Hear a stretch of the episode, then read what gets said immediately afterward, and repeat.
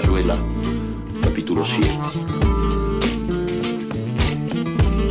Me miras, de cerca me miras, cada vez más de cerca. La première chose que je peux vous dire.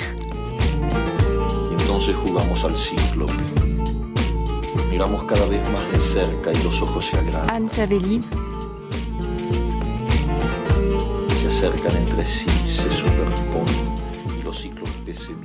la première chose que je peux vous dire, c'est que nous voilà au pied du mur. Nous voilà devant un mur dont les briques se déplacent à une vitesse supersonique, pour cacher, pour laisser entrevoir un désert, l'amour fou, une forêt dans les flammes, un océan de plastique. Le désir est perdu de danser, d'embrasser, de se jeter dans la foule. La misère sur les mers et bien sûr dans les rues, les ombres bénéfiques. Nous voilà devant un mur dont nous ne savons que faire. Est-ce qu'il faut le franchir Le contourner L'abattre? La première chose que je peux vous dire, c'est qu'il se recompose chaque jour.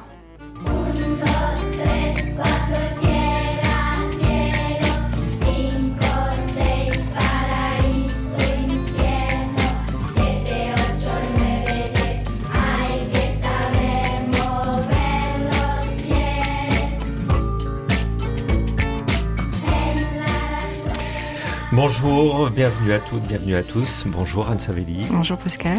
Euh, ravi de t'avoir dans ce studio. Je suis avec euh, Roxana Hachemi. Bonjour Roxana. Bonjour. On sent la pro du son, hein. euh, Anne. Tu as terminé ta lecture pile au moment où euh, le refrain, le cœur d'enfant commençait. J'ai fait au mieux. hein. Ah, non, euh, c'est vraiment euh, très bien. Anne, tu es euh, actuellement en résidence longue à la Marelle. Je dis longue parce qu'elle dure deux mois, mais en réalité, elle dure plus longtemps que ça, puisque euh, tu viens en réalité quatre fois 15 jours sur une période euh, du coup qui s'étale sur euh, plus de mois. Et euh, entre ces périodes de présence à Marseille, tu continues à travailler sur le, le même projet. On te connaît bien à, à- à la, à la Marelle et peut-être même à Marseille, puisque tu es quand même venue plusieurs fois euh, en tant qu'autrice pour déjà effectuer une résidence chez nous en 2012. 12, ouais. 2012, Ouais, c'est fou. Hein ce qui a donné, oui, c'est fou, ce qui a donné aussi euh, lieu à notre premier livre numérique publié à, à la Marelle, euh, ce livre fait avec Pierre Ménard qui s'appelle euh, Laisse venir. Puis il y a eu d'autres choses, enfin on va pas tout énumérer. Euh, Peut-être pour aller vite, tu as publié un, un certain nombre de livres chez des éditeurs euh, papier et en numérique. Euh, alors euh, aussi bien euh, le premier aux éditions de Moelres, qui est un éditeur marseillais, Fenêtre Open Space, qui est le livre par lequel on s'est on s'est rencontrés. Il y en a eu d'autres euh, après aux éditions Stock. Il y a eu Franck, aux éditions Inculte. euh, il y a eu Décor Lafayette.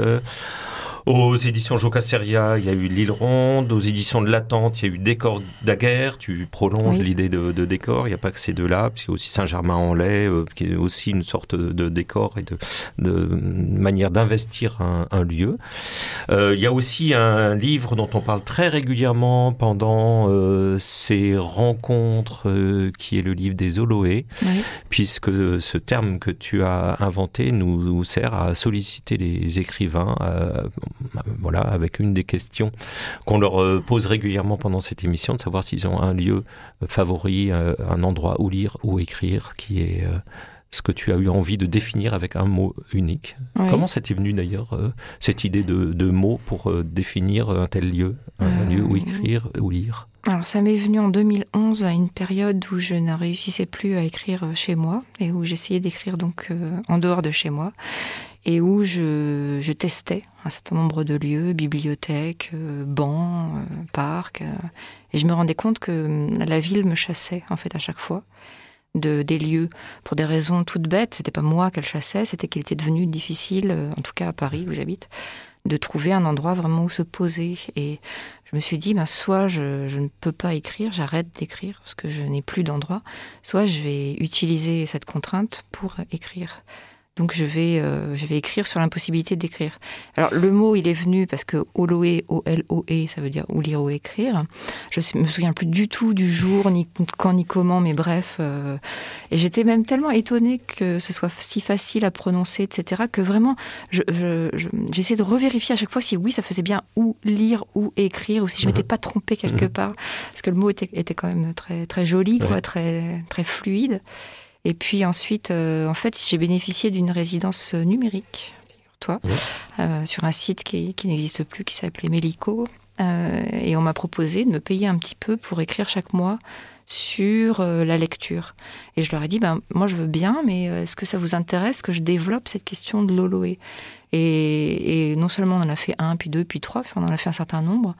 Et ça a fini par faire un recueil qui est ressorti en fait au mois de mai l'année dernière dans un trou, en fait. oui, il était sorti au départ chez un éditeur numérique qui s'appelle Défiction, qui n'existe plus, et ça a mm. été repris par euh, Publi.net, qui est un autre éditeur à la fois numérique et aussi papier, parce que désormais il y a une édition euh, papier. Oui, oui, il y a une édition papier qui est très belle d'ailleurs, et puis je l'ai augmentée surtout. J'ai recontextualisé les Oloé, parce que tu vois, ça fait presque dix ans, il y enfin, oui, ça fait vraiment longtemps.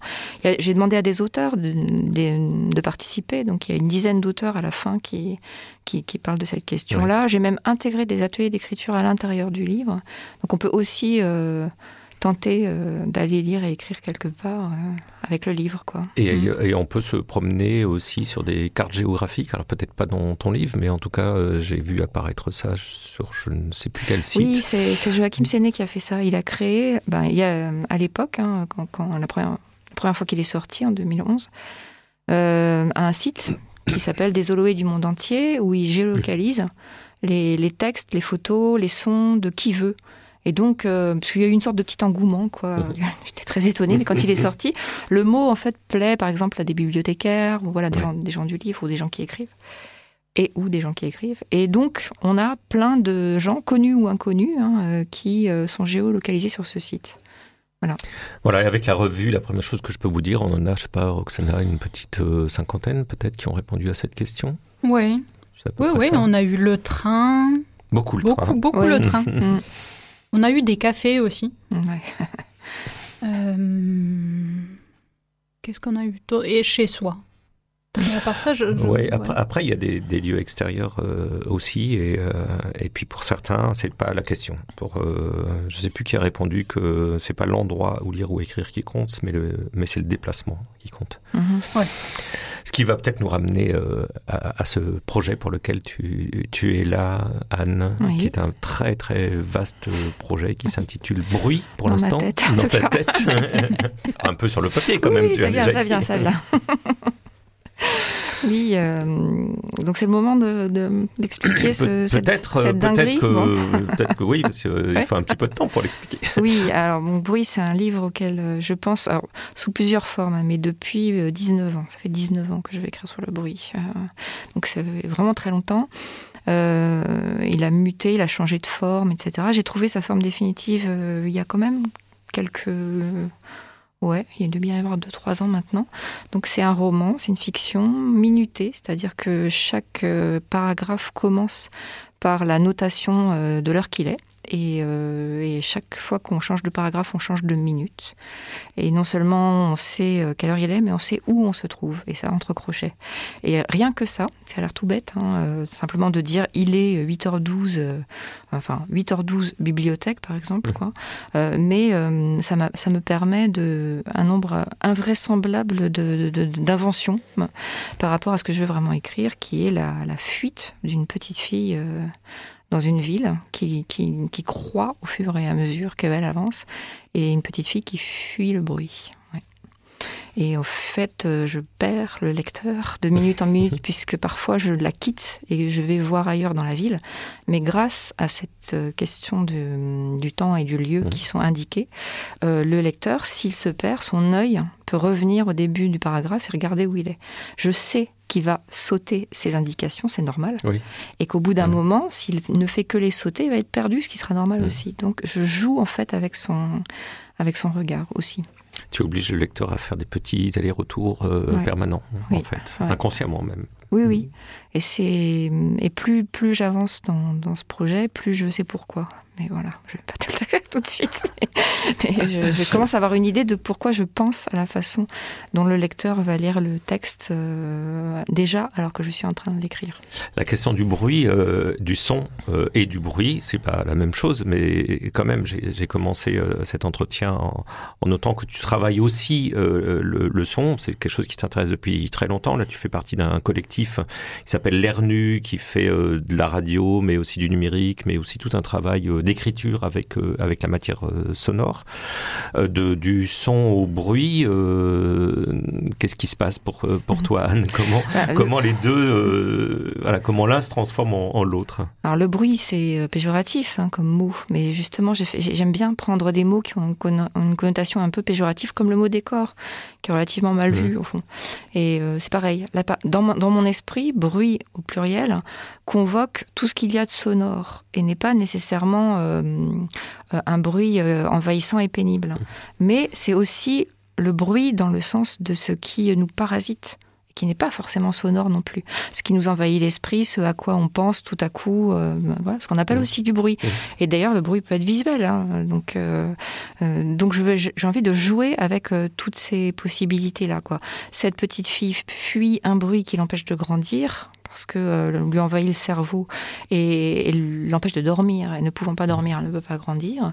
Donc c'est la, la, question de, de, départ qui est un, un départ euh, d'une fiction qui est proche du conte et qui en même temps est proche d'un certain réel, puisque ça commence par une descente de police qui est relativement réaliste.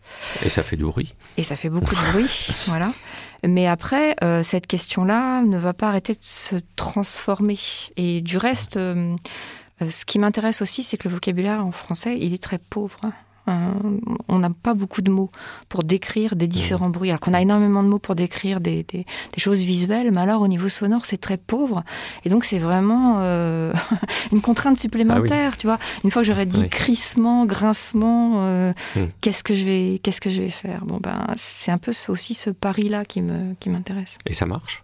Il y a des choses qui arrivent. Ben, en fait, ce qui arrive, que, évidemment, que euh, ce qui arrive, c'est évidemment visuel aussi. Ça qui est mmh. drôle, c'est que j'essaye je, de me rester focalisé sur mon bruit, mais que bien sûr, mon cerveau s'échappe pour aussi euh, décrire des couleurs, pour aussi. Euh... De toute façon, il y a un nombre incalculable de personnages qui sont en train d'arriver dans mon texte qui n'était pas du tout prévu. Euh... Et cette question du bruit, elle est, vu la forme que j'ai prise, elle est maintenant complètement liée à la question du temps. Mmh. Donc euh, finalement, je ne sais plus si j'écris un livre sur le bruit, un livre sur le temps, un livre sur les filles, parce que c'est une fille, mon ouais. personnage. Plus ça va, plus je ne sais pas exactement quelle est la thématique principale du livre, et c'est très bien en fait ça, pour l'instant. Tu sais que la, la revue, euh, au départ, euh, est destinée à être euh, en papier. Là, pour l'instant, elle est uniquement radiophonique parce que la version papier n'existe pas encore. Mais on va voir euh, dans cette revue, tu vas nous donner euh, un, un point d'étape peut-être du projet. Oui. Un bruit, mais c'est sûr qu'on n'aura pas les 24 heures. Ah ça non, tiendra pas, pas, ça tiendra pas. Ça fait 1440 minutes. Donc, donc ça rentre pas. Et, euh, et il y a aussi dans la revue un certain nombre de questions, Roxana, qu'on a l'habitude de poser aux auteurs. Oui, comme par exemple, quel est... Est-ce que tu as un auteur fétiche? ah, Alors j'en ai plusieurs. J'ai un peu réfléchi parce que ah, je savais que vous alliez poser cette question-là.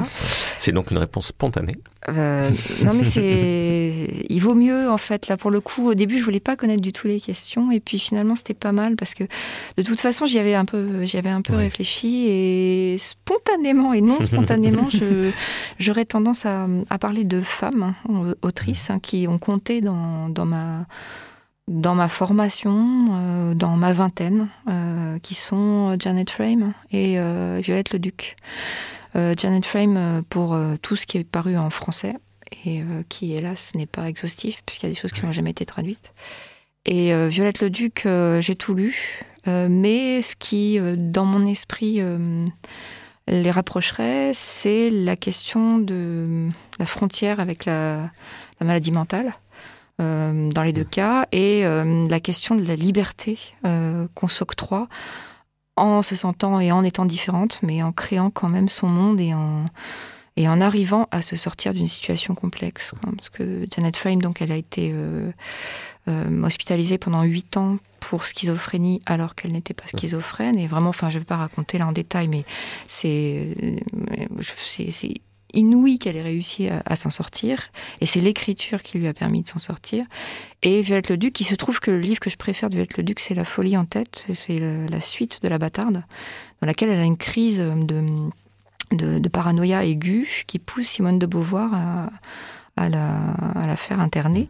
Et en fait, ce qui est extraordinaire, enfin, euh, il me semble, dans ce texte, c'est qu'on ne sait jamais si au moment où Violette Duc raconte euh, ce pan de sa vie, elle y croit encore ou pas. Et ça, je, je suis fascinée par cette écriture qui ne dit pas si euh, la crise est passée ou si au fond, elle croit toujours qu'on la suit, qu'on sème des indices devant elle pour l'obliger à penser à un homme dont elle est amoureuse et qui ne, ne l'aime pas. Et c'est c'est à force de son écriture, quoi, qui, qui, qui rend ça si extraordinaire. C'est que euh, elle ne, ne, donne pas complètement les clés au lecteur. On est, on est toujours obligé de se soi-même d'être dans une position un peu, un peu tangente sur ce qu'elle dit. Et c'est ça qui fait vraiment la force du texte. Tu peux nous redonner le titre de, Violette le Duc La folie en tête. La folie en tête. Et Janet Frame, on connaît euh, Un ange à ma table. Un ange à ma table, il y en a, plein d'autres. Oui, oui. Euh, et on retrouve euh, une partie de cette euh, liste d'écrivaines femmes sur le fil Twitter que tu nous donnes quotidiennement en ce moment, justement. C'est des écrivaines. Oksana moi, je me demandais, tu, tu, tu disais tout à l'heure, tu lis tout ce qui est, tout ce qui est apparu en français. Oui. Tu as l'impression que tu perds trop si tu essaies de lire en anglais, par exemple? Ben, Janet Frames, ce qui est compliqué, bon, d'abord, je ne suis pas bilingue, donc euh, je, je, perdrais sûrement, mais alors en plus, elle, elle utilise pas mal de vocabulaire maori. Hmm. et de botanique maori. Donc c'est vraiment pointu. Et genre, une fois j'en ai discuté il y a très longtemps euh, euh, par euh, Facebook euh, avec euh, quelqu'un qui l'avait traduite et qui me poussait, qui me disait mais si allez-y traduisez ce qui parce que je les ai achetés en anglais. Hein, je, je, j'ai toute une collection que j'ai fait venir. Ils viennent des États-Unis mes bouquins et tout. J'ai même une biographie de Janet Frame entièrement en anglais, mais je, je, soit je ne m'autorise pas, soit j'ai pas les enfin je sais pas. Et pourtant, il faudra bien que j'en prenne connaissance. Et souvent, ces romans qui n'ont pas été euh, traduits, il me semble. Hein. Et en fait, elle, puis elle a des constructions euh, quand même très sophistiquées. Hein. C'est pas très très facile à lire déjà en français. Donc, Ouais, je me demandais si tu si avais essayé pour savoir si tu gagnais peut-être plus que t'en perdais. Bah, j'ai essayé et puis je me suis sentie très très amoindrie. c'est surtout ça. Mais c'est un manque de, de, courage aussi de ma part, quoi, euh, sûrement. Mais bon, pour l'instant, c'est comme ça. Je vous propose d'entendre un petit peu de bruit en attendant d'écouter la suite.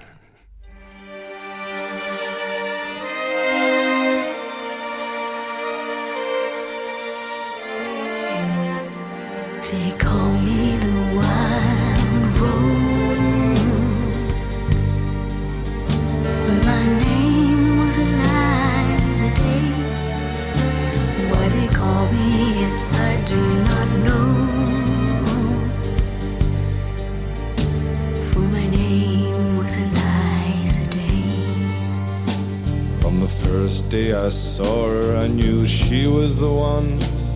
She stared in my eyes and smiled. For her lips were the color of the roses that grew down the river, all bloody and wild.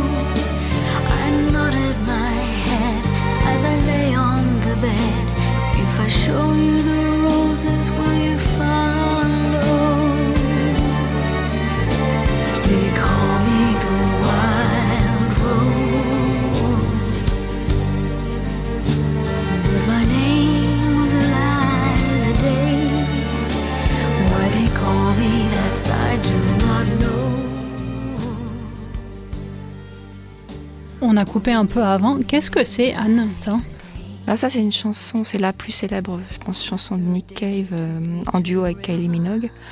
Euh, c'est ce qu'on appelle une murder ballade, c'est-à-dire une chanson d'amour et de mort. Et euh, quand Pascal m'a demandé tu vas faire quoi pour la revue, j'ai dit je pense que le thème ce sera se sentir ou être au pied du mur. Et j'ai voulu me mettre au pied du mur en, en vous proposant cette chanson-là. Parce que dans la toute première version de Bruit, il y a 19 ans, elle rythmait entièrement mon texte. C'est-à-dire le minutage de la chanson euh, donnait sa forme au texte initial. Euh, il va en rester quelque chose dans la nouvelle version et ça en fait personne ne le sait. Sauf nous maintenant. Voilà Sauf maintenant nous, ouais. sauf vous. Ouais, non mais je en fait je chantais pendant que pendant Oui. que ça passait. Ouais. Je connais tout euh, voilà et c'est une chanson extrêmement troublante parce que euh, bah, parce que les murder ballades n'ont rien de romantique en fait. Euh, Enfin tuer une femme par amour, je ne trouve euh, absolument pas ça romantique. Et il a une pierre dans sa main. Donc la question du mur, c'est aussi la question de la pierre qui sert d'arme pour tuer quelqu'un. Hmm. Voilà, et c'est quelque chose qui, voilà, qui, qui ne va pas apparaître tout de suite dans ce que je vais écrire, mais qui au fil du, du texte euh, apparaîtra d'une façon ou d'une autre. Donc une petite balade de 5 minutes se transforme en euh, Ouais. très long roman de Oui. 24 heures. Oui, c'est ça. si on veut résumer euh, vraiment l'ensemble du, du projet. Roxana? Oui. La- transition va forcément être un peu brusque maintenant après cette chanson. J'ai l'impression, c'est un peu. euh, Je cherche. ouais. Est-ce que, Qu'est-ce qui va se passer est-ce que tu peux nous parler d'un toc de langage que soit que tu as, soit tu, que tu observes chez les autres? Alors chez moi, on- j'en ai un que j'ai- je n'ai je n'ai découvert que grâce à l'air nu, c'est-à-dire le collectif avec lequel je travaille, Mhm. en, en écoutant les enregistrements qu'on a pu faire euh, quand on proposait des balades littéraires, etc. Chaque fois que j'explique quelque chose, je termine par voilà. Et de toute façon, je l'ai fait là déjà dans l'émission, mais Pascal aussi. Donc ça va, ça me rassure. Et j'ai tendance, je me rends pas compte, mais euh, au lieu de dire voici et de dérouler un discours, je cherche euh, à être un maximum concentré sur ce que je vais dire. Et une fois que c'est fait, je pense que je me délivre en disant voilà, dans, dans genre c'est fait, c'est bon. Oui. Voilà, Sinon, les, les tocs, en ce moment, il y en a tellement. Quoi. Oui, il y, en a trop en ce moment que tu aurais bah, envie de pointer. Oui. Eh oui. Et un- est-ce que tu as un toc d'écriture? Sûrement. euh, Sûrement. Je, je, je me rends compte, à- enfin, je pourrais pas te dire quoi exactement, mais je me rends compte par moment que je vais utiliser des, des, des- des constructions euh, grammaticales que j'ai déjà utilisées dans d'autres livres. euh, où je me rends compte que j'ai, voilà, j'ai une- voilà. et et j'ai donc, je, je fais attention. Parfois, je les utilise quand même. Parfois, j'essaye de les, de les mettre à bas, de les détruire pour trouver autre chose. Mais je, je sais bien que j'ai construit mes phrases depuis le temps, d'une certaine façon, et qu'il y, a y des moments, il y a des trucs ternaires, par exemple, où je mets systématiquement Ouais. enfin, trois adjectifs. euh, donc, euh, au bout d'un moment, je me dis, calme-toi avec ce rythme, essaye de trouver autre chose. Tu essaies de casser ton propre rythme. oui, de temps en temps, oui. Mm. Ouais, mais j'ai remarqué que souvent les tocs d'écriture, c'est c'est une question de rythme. Oui. Comme les répétitions, par exemple, certains ont vraiment le, le toc de la répétition, mais c'est toujours pour reprendre de l'élan. Oui. Un peu. Oui, c'est ça. Et puis je pense qu'on met du temps, enfin peut-être pas tout le monde, mais moi j'ai sûrement mis du temps à, trouver euh, ma forme, quoi. Et euh, je l'ai trouvée euh, jusqu'à très récemment en, me relisant à voix haute, intégralement, toujours. Ah. Donc en fait, ça ne fait que depuis quelques années que parce que j'ai écrit en fait un très gros manuscrit sur Marilyn Monroe et qui fait l'équivalent de 450 pages, donc il n'était pas tellement possible de tout relire à voix haute. Avis aux éditeurs. Oui, c'est ça. je me suis mise au pied du mur précisément là en ce moment en le, renvoyant en, lecture. Et celui-là, je me suis dit, euh, je vais pas pouvoir quoi. Il va falloir que j'accepte euh, parce que c'est une question de confiance en soi aussi souvent. On se relie à voix haute pour s'assurer de qu'on a la forme définitive. C'est une façon de s'assurer, de se réassurer. En tout cas, dans mon cas, mais je, je suis probablement pas la seule. Juste pour terminer avec cette question de rythme, mais avant de passer peut-être à la dernière ou l'avant-dernière question, euh, le, fait d'être parti d'une chanson euh, pour construire tout un livre, le fait de fredonner cette chanson et de construire le texte, au départ en tout cas avec le rythme d'une chanson, ça veut dire que d'emblée, il, se passe quelque chose avec, euh, avec ça, ce rythme ternaire dont tu parlais tout à l'heure, par exemple. Peut-être qu'il se retrouve là aussi chez toi parce que tu as déjà en tête intégré une quantité euh, ou certaines musiques très particulières, très précises qui sont là euh, peut-être à ton insu Alors mon insu sûrement parce que c'est une question très très complexe écrire sur la musique. Euh, je le sais parce que j'ai fait un livre aux éditions de Moël Rest sur les Cowboy Junkies et je l'ai fait, j'ai accepté précisément parce que j'étais persuadée que j'étais incapable d'écrire sur la musique. Tout comme je pense que je suis d'une certaine façon incapable d'écouter euh, avec une oreille de musicienne. Alors, j'ai fait du piano, j'ai fait du chant mhm. classique ma vie. Enfin bon, j'ai expérimenté des choses et en même temps, j'ai la sensation de d'une déficience à entendre la musique euh, normalement. Euh, par exemple, quand je lis un texte ou quand je vois un film, j'ai des codes. Mhm. Je, voilà, tandis qu'en musique, non. J'ai la sensation que non. Et que ce que j'écoute, euh, je l'écoute de façon utilitariste pour écrire. Pour que ça me plonge dans une ah certaine ambiance, etc. Et mais je pense que je me défends moi-même de, penser que je peux écouter la musique comme quelqu'un qui a, qui, a, une oreille et qui saurait dire ça c'est de la bonne musique ou ça c'est de la mauvaise musique. Mais hum, c'est pas grave hein, parce que euh, mon instrument c'est l'écriture. Oui. Roxana? Est-ce que tu as une, une, journée type de travail? Une journée, euh, une sorte de rituel? Alors, c'est devenu impossible de répondre à ce genre de questions en ce moment. Question Covid. Ouais, c'est ça. Et donc, je, la seule chose que je pourrais dire,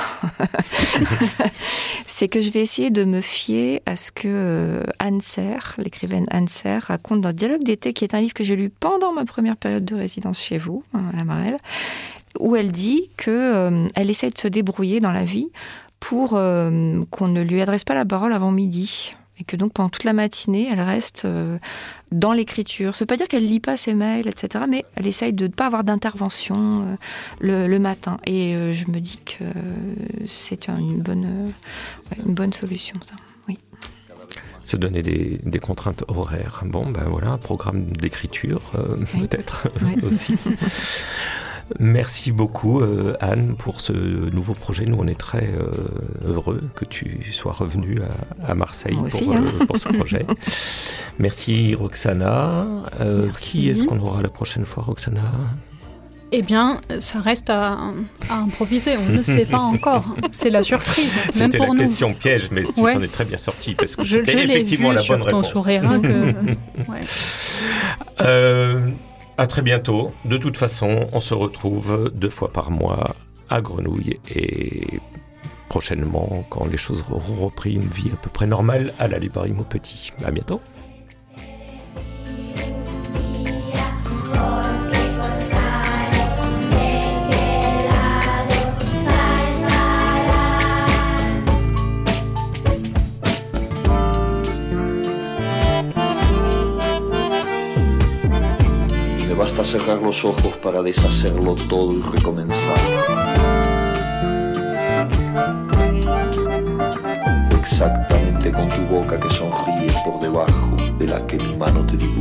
La première chose que je peux vous dire est une revue radio et papier, dont le titre est inspiré par la première phrase de La vie devant soi, le roman de Romain Gary et Émile Ajar. Production Radio Grenouille et La Marelle. Présentation Pascal Jourdana. Voix Roxana et Violette. Suivi de production Fanny Pomared à La Marelle et à la technique Alex Papi Simonini.